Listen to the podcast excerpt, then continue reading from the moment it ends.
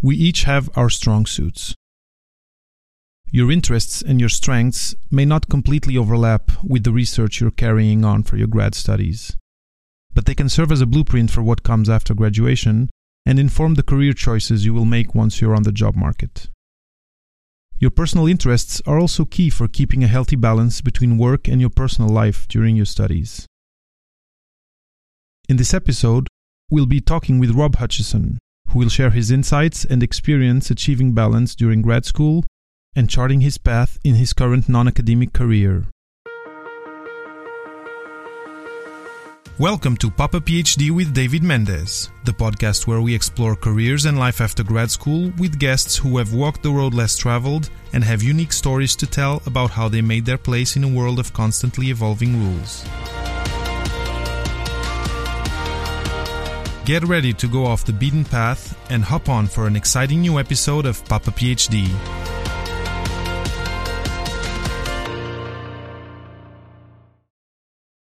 Before we dive into today's episode, I just want to let you know that I've prepared for you a resource sheet to help you take a snapshot of your current situation and start defining your profile for the job market in your areas of interest. You can download it by visiting papaphd.com and following the instructions in the website footer. Welcome to the show. So, today we're discussing career paths with Rob Hutchison. Rob Hutchison is Senior Manager at Certara Evidence and Access, a leading global consultancy specializing in the demonstration of product value for pharmaceutical clients seeking to optimize market access and reimbursement for their products. Before joining Certara, Rob was senior medical editor at IC Axon, an industry leader in the development of pharmaceutical sales force training programs and materials. Rob also holds a master's degree in neurobiology from McGill University and he is a project management professional, PMP, certified project manager. Welcome to the podcast, Rob. Hi, David. Thank you for that introduction, and thanks for having me on your podcast. So uh, now I'm going to let you introduce yourself a little more uh, deeply. What would you like to add to the the, the short bio that I that I presented? Sure. So um, I guess it might be worth adding a little bit more as to what a market access consultant is for the pharmaceutical industry. So I work as a consultant for our clients at pharmaceutical and medical devices companies, and we help them demonstrate the value of their products in order to gain favorable reimbursement conditions on public and private drug plans. So, because if a drug is not reimbursed and paid for, it's less likely to be used by the patients who need it. So, the idea around value is that it's not enough to just say that a pharmaceutical product works or even works better than an existing product. You need to demonstrate that the product provides sufficient benefit for its cost. So the types of things that I work on to to demonstrate that benefit, um, I do things like budget impact models to show the impact the product will have on a health plan's budget. I work on uh, these large documents called global value dossiers, that summarize the clinical and the economic evidence. And I also do research to get insight via interviews with payers who are the budget holders or the decision makers to get their opinion on the data and the likelihood of gaining reimbursement. Okay, okay, I see. Very cool. So, um, to so given that you you have a master's in in neuro neurobiology, uh, and uh, that we're going to talk about how you got to this career that you're uh, working now. The first question I'd like to ask you is how was how was the you know the end of your masters? Was it easy to uh, find motivation to complete it? I would actually have to say yes for me because uh, I did a master's in, in neurobiology at McGill, and although it was challenging, I think that it was easy to stay motivated to complete the two years master's program compared to what I know the PhD candidates had to go through, which was four years or more. And uh, I also owe a lot of that to the type of research I was doing. Because uh, I was conducting research on how a snail's brain controls its mating behaviors. And as strange as that sounds, it was actually a lot of fun. And without going into all the details, um, snails, they're actually really remarkable creatures. And for one, they're hermaphrodites, and they also have a, this bizarre mating ritual where they shoot what's called a love dart into the skin of the other snail during mating. So it's a little bit freaky, but Uh, they also have really large neurons in their brains. So we were interested in seeing how these neurons respond during these activities, but also whether we could stimulate the nerves to trigger movements in the animal. And so it wasn't like the typical master's research project where you would just run assays all day and hope for the best. We were designing these really crazy experiments and coming up with some interesting findings. And this stuff had never been done before. So okay, and looking at behavior. Yeah, exactly. Okay, that sounds sounds very cool, and and yeah, it must have been exciting for sure. And uh, so, in your masters, clearly you you had a theme and, and questions and a model that you that you liked and that you enjoyed. But still uh, the, you know there's steps you need to go through. There's hoops and hurdles you need to to pass to finish your your masters what main attitude or principle would you say uh, has accompanied you and guided you from you know doing your masters to finishing your masters to today? Is is there something is there a, a line that you can that you learned while doing your masters and still today that helps you? Sure. So i learned that it's really important to stay curious and that same drive that had me wanting to discover more about the snail's brain in grad school is really the same thing that keeps me going in my day to day work today. So, as a consultant for the pharmaceutical industry, I'm continuously learning about new disease states and new drugs and need to come up with solutions to help our clients with whatever issue they're facing.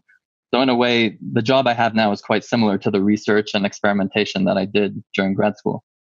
Curiosity, I, I think I agree. I agree totally, and uh, and I agree that throughout life, uh, having curiosity uh, especially uh, uh, in today's world where things are changing very dynamically and very frequently. if you stay curious, you'll stay motivated for sure. Um, now, you know, you you, you finish your your masters. You, uh, uh, I guess you you had some answers to your questions, uh, and and then it was over. and then you decided to not follow up into uh, into academia, doing a PhD, postdoc, etc., etc. So, can you tell us uh, a little bit about that transition and and about what path and how you made decisions that led you to where you are today, starting starting at the end of your masters? Sure. So when I was younger, I never really knew what I ultimately wanted to do for work when I was older. So, for example, I wasn't one of those kids that knew early on that they wanted to be a doctor or a lawyer. I only knew that school was something that was very important to me. And so I just decided to take things one step at a time. And in high school and CEGEP, which is college here in Quebec, I focused on science in general. And of all the science courses, I really enjoyed biology the most. So then I did my bachelor's in biology at McGill. And then of all my biology courses, I found neurobiology the most fascinating. And I loved learning about how the sensory system takes in information about the world around us. We process that information and then have motor neurons to in turn affect the world around us. So that's how I ended up doing my master's in neurobiology, working on the snail as a model organism. But then while working on my master's thesis, I also developed a love for science writing. So that was the next step, which is what allowed me to transition to a job in the pharmaceutical industry as a medical writer and then medical editor and and finally developing training materials for pharma sales representatives. So after seven years of sales force training, that's when I discovered an even narrower aspect of the pharma industry, which was market access and reimbursement, which is what I specialize in now. So although I've kind of narrowed my focus, the topic of market access and reimbursement for pharma in general is still very broad and there's still a lot of room for discovery. But those are kind of the steps that took me to where I am now. And it was more of like a step by step process where I just kind of fell upon each new discovery as I went along. And you focused more and more into into something very very particular. Exactly. Yeah. Okay, you you uh, mentioned that you uh, you discovered that you, that you liked uh, science writing. Did you write blogs, or did, were you contributing to uh, uh, to us to mag- to magazines or uh, to publications before going into medical writing? Uh, well, there was my thesis, and then I was also an author on one journal publication that came out of my master's research. Okay, so I was okay. a writer on that, and then I also helped review some of my my colleagues' journal uh, manuscripts and that sort of thing. So I, I, didn't have a blog or anything like that. It was more of the the academic writing that I actually enjoyed, and sometimes even more than the research I was doing. Okay, and and people came to you to, uh, hey, look at my look at this uh, that I wrote. Uh, can you please review it? Something like that. Exactly. Yeah. Very cool. It makes total sense. And then once you feel that you have a, almost a knack for something, and that it's something uh, specialized and, it, and it's directly linked to what you do, you know, you you uh, you follow up on it, and and uh, and that's uh, yeah, sounds very logical, but very cool that you had you had that kind of uh, possibility to very quickly find your calling. Let's say. Yeah. Um, and so it, it appears uh, from what you're saying that things went you know went very smoothly from one step to the next um, still you you moved from you know the academic uh, environment to to the the job market environment were there uh, any uh, fears or obstacles that you that you faced in that transition and even transitioning from one job to another or uh, was everything uh, did everything go as smoothly throughout there were definitely some fears and obstacles. So, my first fear leaving grad school was around whether I made the right decision to stop at the end of my master's instead of pursuing a PhD. So, at the end of my master's program, I was asked by my thesis supervisor if I wanted to extend to do a PhD. And mm-hmm. I mm-hmm. thought it over and decided to just complete the master's and then began looking for a job. And I still don't know if that was 100% the right decision. And I suppose I'll never know. But at the time, I knew that I didn't want to research snails for another two years. I also knew that I didn't want a career in academia. So I didn't feel the PhD was absolutely necessary. And finally, I really just wanted to get on with my life and get a job. So when I started working, there was always that question of whether a PhD would give me maybe a higher position at my job or if I'd be paid more. And that is possibly true. However, I also had a two year head start on my career by doing a master's, which was also a plus. So, what I have seen in the real world is that a PhD definitely would have been an advantage, but that it's not impossible to get ahead without it. So, for example, I've seen even high level executives without any fancy degrees, and they got there because of their talent and their determination. And then on the flip side, I've also seen people with PhDs struggling to find a job or to keep a job and in the end, I think it really comes down to what you can convincingly demonstrate you can do to help an organization achieve their goals. And that's what I've been focusing on. So I'm happy with where I am now, and I'm not really looking back and worrying too much about that decision that I made. But I think at the time, there was that uncertainty there that was a little bit difficult to overcome. Yeah yeah no uh, and I, I think it's the it's the healthy uh, attitude. We're we're not in the marvel universe and we don't have uh, gizmos that can bring us back in time so. Exactly. Uh, uh, but um for sure uh, hearing you and and knowing you um you know you you've definitely made the choices that led you somewhere where you're you're doing well you're doing something you love and i think that's in my opinion I imagine you agree that's one of the most important things in the end. Yeah, exactly. I think uh, you know I I can't worry too much about those decisions as long as I'm happy now, and I I'm just forging down this the path, and uh, there'll definitely be another fork, and I'll need to make another decision. But as long as I go for it, jump in, make a decision, and try to do my best, then I think that's the best I can do.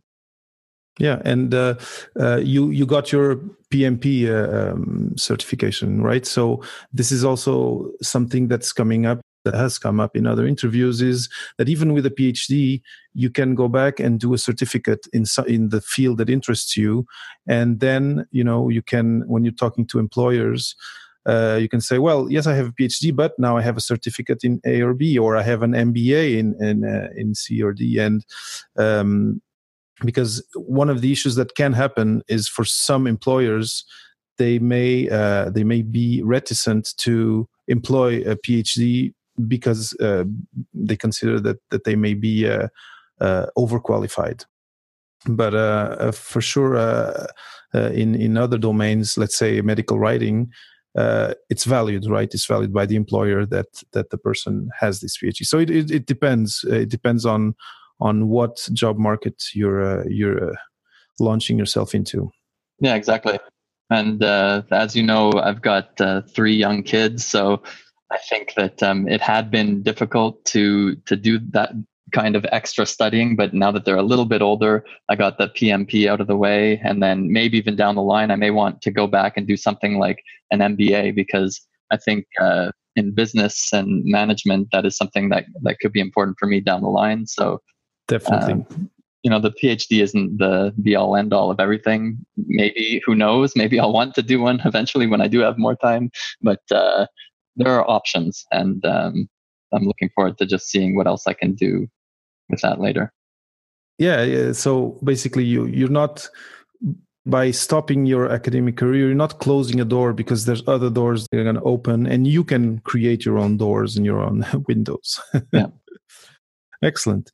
Now, in the next section, uh, I like to talk about university and, and grad school and about the impact that uh, that going through grad school has had on on uh, on the guests on the podcast guests. And uh, the first question that I'd like to ask you is um, for those of our uh, auditors that still have a year or two of studies to complete, uh, if you have any advice on how to make the most of their time at grad school, leading to their future non academic career? Sure. So, uh, I would advise people to not just do what I did, which was to only focus on my classes and my research and not really look ahead to the next step. So, I, as I mentioned earlier, I really just stumbled upon the next step at the very last minute throughout my academic career leading up to my first job. But instead, I would suggest that people really invest the time to research what jobs and opportunities are available to them. So go to the job fairs and search job postings and talk to people in different industries, create online profiles on the job boards and LinkedIn and all that stuff. Because I think it's it's never too early to look into what your options are. And when I was at McGill, they had what was called CAPS or career planning services. And uh, at the end of my degree, I basically worked with CAPS to help create a CV and then started sending my CV out to all the jobs listed in the CAPS database and then found a job. So I was lucky that this worked out, but I think that I could have done more earlier on in case that strategy didn't work out. And uh, I think the other thing I would mention is to not be afraid to ask questions and just reach out to the people who may have more information than you about potential career opportunities. That may mm-hmm, include mm-hmm. people like your professors, but also your teaching assistants or TAs. So there's a lot of people who have a lot of great information and experience you can draw from. Yeah, uh, the the career and placement services at McGill uh, are are for sure uh, full of resources for for people uh, looking to transition, and um, and yeah, I, I do advise uh, anyone uh, anyone at McGill to that, that's looking for what's out there after to visit and to uh, to get appointments and to to uh, because they have all these uh, um, CV building um, uh, resources and and uh, workshops and for sure CAPS is is the place to go uh, at McGill for that. Excellent. Now now the other thing from from grad school or about grad school that I'd like to talk is transferable skills. So when we leave university, uh, we can, to an extent, lose our bearings because you know the, the job market is a, it's a different it's a different dynamic. Uh, time you know time and pressure is is different. But uh, uh, i would say and i hope you agree that we're not totally without resources at, at this juncture. Uh, my question to you is what skills that you acquired at grad school you'd say have been your greatest assets in reorienting your career? Which ones have been valued the most by your employers or by your peers up till today that's a great question. So I think it's fair to say that a lot of what you learn at university is directly transferable to the job market. So when I left university, I didn't only know about the reproductive system of the snail. More importantly, what I gained were research skills in the laboratory and also in the library. And university also gave me organizational skills to get the work done and also to meet deadlines, like for completing my thesis on time, that sort of thing. And then finally, leadership skills. So being a teacher's assistant or TA, for example, I learned to be a leader in the classroom, instructing undergrads on animal dissections and their course materials. And then a lot of that was directly transferable, for example, when working as an editor with multiple medical writers working under me. Yeah, that, that's very uh, it's it's what I believe too. Uh, but the why I why I like this question is because I remember that w- when I finished, I didn't see that. You know, it wasn't easy to see these the transferability of these these skills. Later on, uh, later on, they, they it started coming up and it started being more and more evident but i think it's important for uh, our auditors to that are finishing or that have just finished to let them know you learned a lot uh, and it's not uh, not only you didn't learn only about your uh, your thesis and your your theme there's a lot of habits that you gain a lot of, a lot of uh, abilities that you honed that are prized that you know that are valued uh, by by you know employers or people you're gonna meet you, you're gonna uh, partner with in your in your uh, non-academic yeah, life. I totally agree. And uh, in terms of of networking, uh, do you feel that uh, grad school versus uh, the job market are two airtight compartments, or is there some networking that you do today that ha- that is still connected to to you going through university? So I think in my case, I would have to say yes. They are two airtight compartments. Um, so I have kept in touch with some of the people I met in grad school, but none of them pursued a career in the pharmaceutical industry. So there haven't really okay. been many networking opportunities that would be of any value to me. But uh, most of the people I knew continued to do more organismal biology work, and they're mostly now researchers or teachers. So I kind of keep in touch with them on Facebook or whatever, but uh, I wouldn't say that I network too much with them from a career perspective. Okay, uh, that's fair. Um, uh, and uh, what about when you change uh, careers? Uh, give you know, given that you're still in in uh, connected uh, domains there must be some connection still uh, happening uh, from you know from your previous jobs to to your current job yes in that case there are definitely a lot of networking opportunities so um, going from pharmaceutical salesforce training to where I am now, which is pharmaceutical market access consulting, there is a lot of overlap. And I still keep in contact with a lot of people from my old job and uh, just being in the pharma space going to conferences and um, just being in that pharma world you do bump into a lot of people and for that i can definitely say that there is a lot of opportunity even um, a lot of the people i worked with before have now moved on to pharma companies and can become potential new clients for me at my current job so there's okay yeah there's a lot of opportunity there too Excellent. All right. Um, now going back to people who are still in, in you know in grad school you mentioned uh, caps so the mcgill career and placement services and this touches on on uh, uh, on something that i wanted to that i i like to talk about which is um, you know during grad studies uh, we you you may tend to feel and and you mentioned that before that you know all you do all and all that's important and all you do is your project. It would be it a master's or a phd project and in, you know it may occupy the, your whole existence from uh, from waking up to uh, to going back to bed at night. And uh, and also you may have this feeling that you you're working you know you're working for someone else that it's not for you. And uh, given given the size and the duration uh, you know the length of these projects it's easy to forget yourself you know forget uh, to to take care of, of, certain aspects of your personal life in the process especially if, if we're talking about students who come from outside who may not have this the safety net of their family close by or uh, or, or uh, uh, their you know their group of friends close by so uh, you already mentioned using uh, the resources that are available and offered by your university. Uh, in this case, you, you talked about CAPS, and I, I, reiterate this is very, very important and very, very helpful. Um, but my question would be during uh, during your studies, what habits or resources have helped you cultivate yourself as an independent person, and that helped you come out ready to promote yourself on the job market? So during my studies and now as I'm in the job market, I've always tried to identify and focus on the things that interest me most. And that also play into my strong suits. So it's really simple. I would just ask, what do I love doing and what am I good at? So if there's anything that overlaps within those two categories, then that's what I would focus on. You really can't go wrong. So for me, three things that I was interested in, aside from the science itself, and that I was good at were writing, presentation, and multimedia. So I love writing and putting together presentations, and I've learned to be proficient with multimedia platforms over the years. So I've really enjoyed being able to find work in which I've been able to put all of these things together.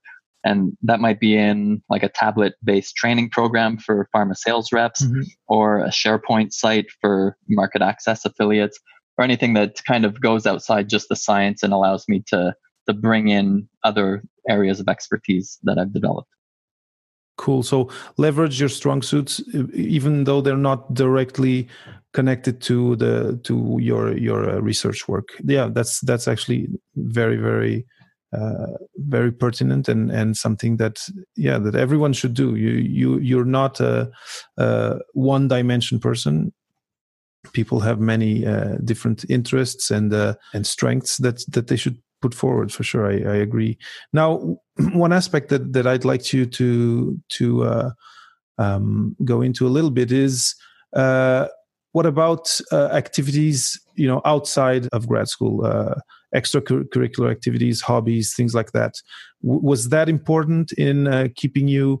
Uh, you know, keeping you focused, energized throughout? Yes, definitely. So you know me personally, and you know that I've played music my whole life. And uh, while I was in grad school, I played in a rock band here in Montreal, and we also played some shows outside of the city. So music was something that allowed me to kind of de-stress. And uh, when I'd leave the lab, I would go practice with my band and play shows on the weekend and mm-hmm. that's something that helped me then and still helps me now in my current career because uh, music really is my passion and it's something that I know I'll continue doing for the rest of my life. And it's a good getaway from the, the stressful day to day work. And I definitely do enjoy the work that I do, but uh, music is something that is a little bit different and uh, allows me to just exercise the more creative side of my brain. And one thing that I should probably add too is that it kind of works in the opposite direction too, because a lot of the things that I learned in being in a band and getting up on stage and performing in front of crowds, those are things that I can actually draw from as well in my day to day work because I'm actually not really a natural public speaker. I, it's not something that I thought that I was that good at in the beginning, but I think in being able to get up on stage with my band is something that allowed me to be a little bit more of a, a performer in the boardroom and uh, in sales force training and talking to sales representatives and that sort of thing. So it is something that has actually helped me in my career, even though it started off as just a passion. That's that's actually very cool. I, I had never seen it uh, like that, and uh, very cool. So it, this touches the point about uh, cultivating yourself and then um, allowing you to promote yourself in a way uh, in in a job market that often you know needs people to uh, to be um, you know to to speak in public to uh, to be able to express themselves to be able to present to be able to present ideas uh, to clients uh, very very very interesting bridge that you uh, that you established there. And so so and I, I, think what's super important about what you're saying is people uh, people need to not um, let go of the things they they love and they love to do because they're in a graduate program, and uh, and they should keep doing them because uh, again, like you said, it's uh, kind of it's kind of a, a event. It could be it can be a vent for many things for creativity or a type of creativity that you don't use uh, let's say in the lab or in, in research. Uh, and uh, it, it, can be uh, it can be also a place where you meet your your your friends in, in a certain regular basis. And then you disconnect from either your job or or your research. And which then in a way i would say recharges your batteries to uh, to when you pick up again the next day that you go you go to lab yeah i totally agree and i think at first i was a little bit nervous that people would think of me as uh, you know someone not serious enough in the pharma world because oh he's got this other rock band going on but then in actually living through it, I realized that people are actually more interested in talking to me because, you know, they don't look down upon me because uh, I'm also very passionate about music. I think they're more interested in hearing about it. And so I've really enjoyed being able to keep both of those aspects of, of my life going. Great. That, so that was about uh, uh, you know taking care of yourself during such a project. Now, what about people that that help you? Uh, have you had mentors that helped you in your journey during your studies, or even after your studies? Absolutely. So, my master's supervisor, Dr. Ronald Chase, was definitely one of the most important mentors I've had. Um, I'm definitely grateful that he took me on as a researcher in his lab, and I also learned so much from him about the scientific method. So, he, he's also a fascinating and inspiring guy who researched snail brains for most of his life, but since retirement has gone on to write these incredible books about mental illness. And he's the one person who I really kept in contact with from grad school over the years. And he's been a reference for any job that I applied for since grad school. And he's just a, a great guy to reach out to whenever I need any advice on anything. And then after my studies, I've had two main jobs, each with a key mentor who was again my immediate supervisor. So in my first job in pharma sales force training, I had a boss by the name of Mark Roberts who really showed me how to transition from the mindset of a student into one of a professional. And that included how to manage my time, how to respect project budgets, and also how to interact with clients, which I hadn't done before at grad school. And at my current company, I had a great mentor by the name of Emmanuel Coito, who took it to the next level and then really showed me how to be a good consultant. So part of that was to really listen to what the client's needs are and to have the confidence to trust your instinct to propose the best solution possible. So with this, I was able to earn greater respect from my clients who could now see me more as a problem solver than someone who just checks the boxes. And in the world of consulting, it's really important to have that. So that has been a key objective of mine and something that I continually strive to improve. Very cool.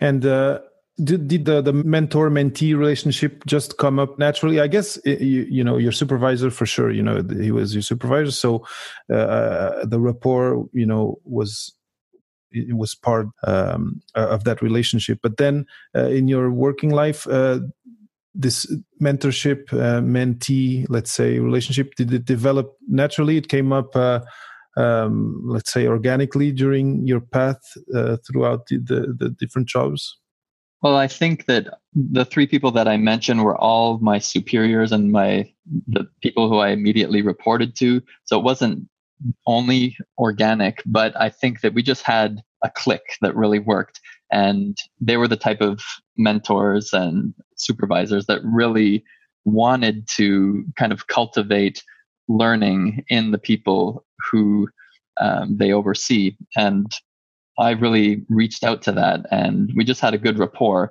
where we would have weekly, sometimes even daily meetings to talk about the work, but also where my career was going. And it was just clear that they mm-hmm. wanted to help. And that was something that I made sure that I took full advantage of. And uh, it also helped them because when they're overseeing projects, they were able to feel confident in having that connection with me. So I think it's something that's very important. And I'm really grateful that I had it with those three people. Great. So, so uh, a connection, like a, like you said, a, a click that happens that that allows for, uh, I guess, uh, and, and, tell me if I'm I'm interpreting right, that allows for a, a very uh, straightforward rapport with the person and that you were also in a in a mindset that you you know you had your mind open to learn whatever this person had to teach you at the at the at the at that time. Exactly. So it's really just open communication and not just them telling me what to do. It's uh asking a lot of questions, getting a feel for what the person's strengths and weaknesses are, and then hopefully kind of uh, focusing on the strengths and then improving whatever may be a weak point. And then what I learned from them is now something that I try to do with the people who I'm working with on on my projects. And it's just the whole learning experience and the, just the culture of development that I think is really important for an organization. Excellent. Well, the, I think you've touched on on the points that that uh, uh, I, I, wanted you to. Um, now, I have a, a, last question that I like to ask, and it's kind of a you know you you have to put yourself uh, to imagine yourself in in a situation, and uh, and uh, and it's the following situation. Imagine that you're standing in front of an audience full of young finalists or or recent graduates. You know, people uh, just like you when you finished your your grad school. They're struggling through fears, worries, doubts, and obstacles to find their place in the job market, to trace their journey towards a productive and fulfilling life. So, what I'd like you to do is to tell them what two or three basic strategies or principles they could follow starting today to put in place a realistic and attainable transition project. Sure. So, first, I would say to identify what you are good at and what you enjoy doing. So, they may not necessarily be the same thing, but hopefully, your future job would contain elements of both.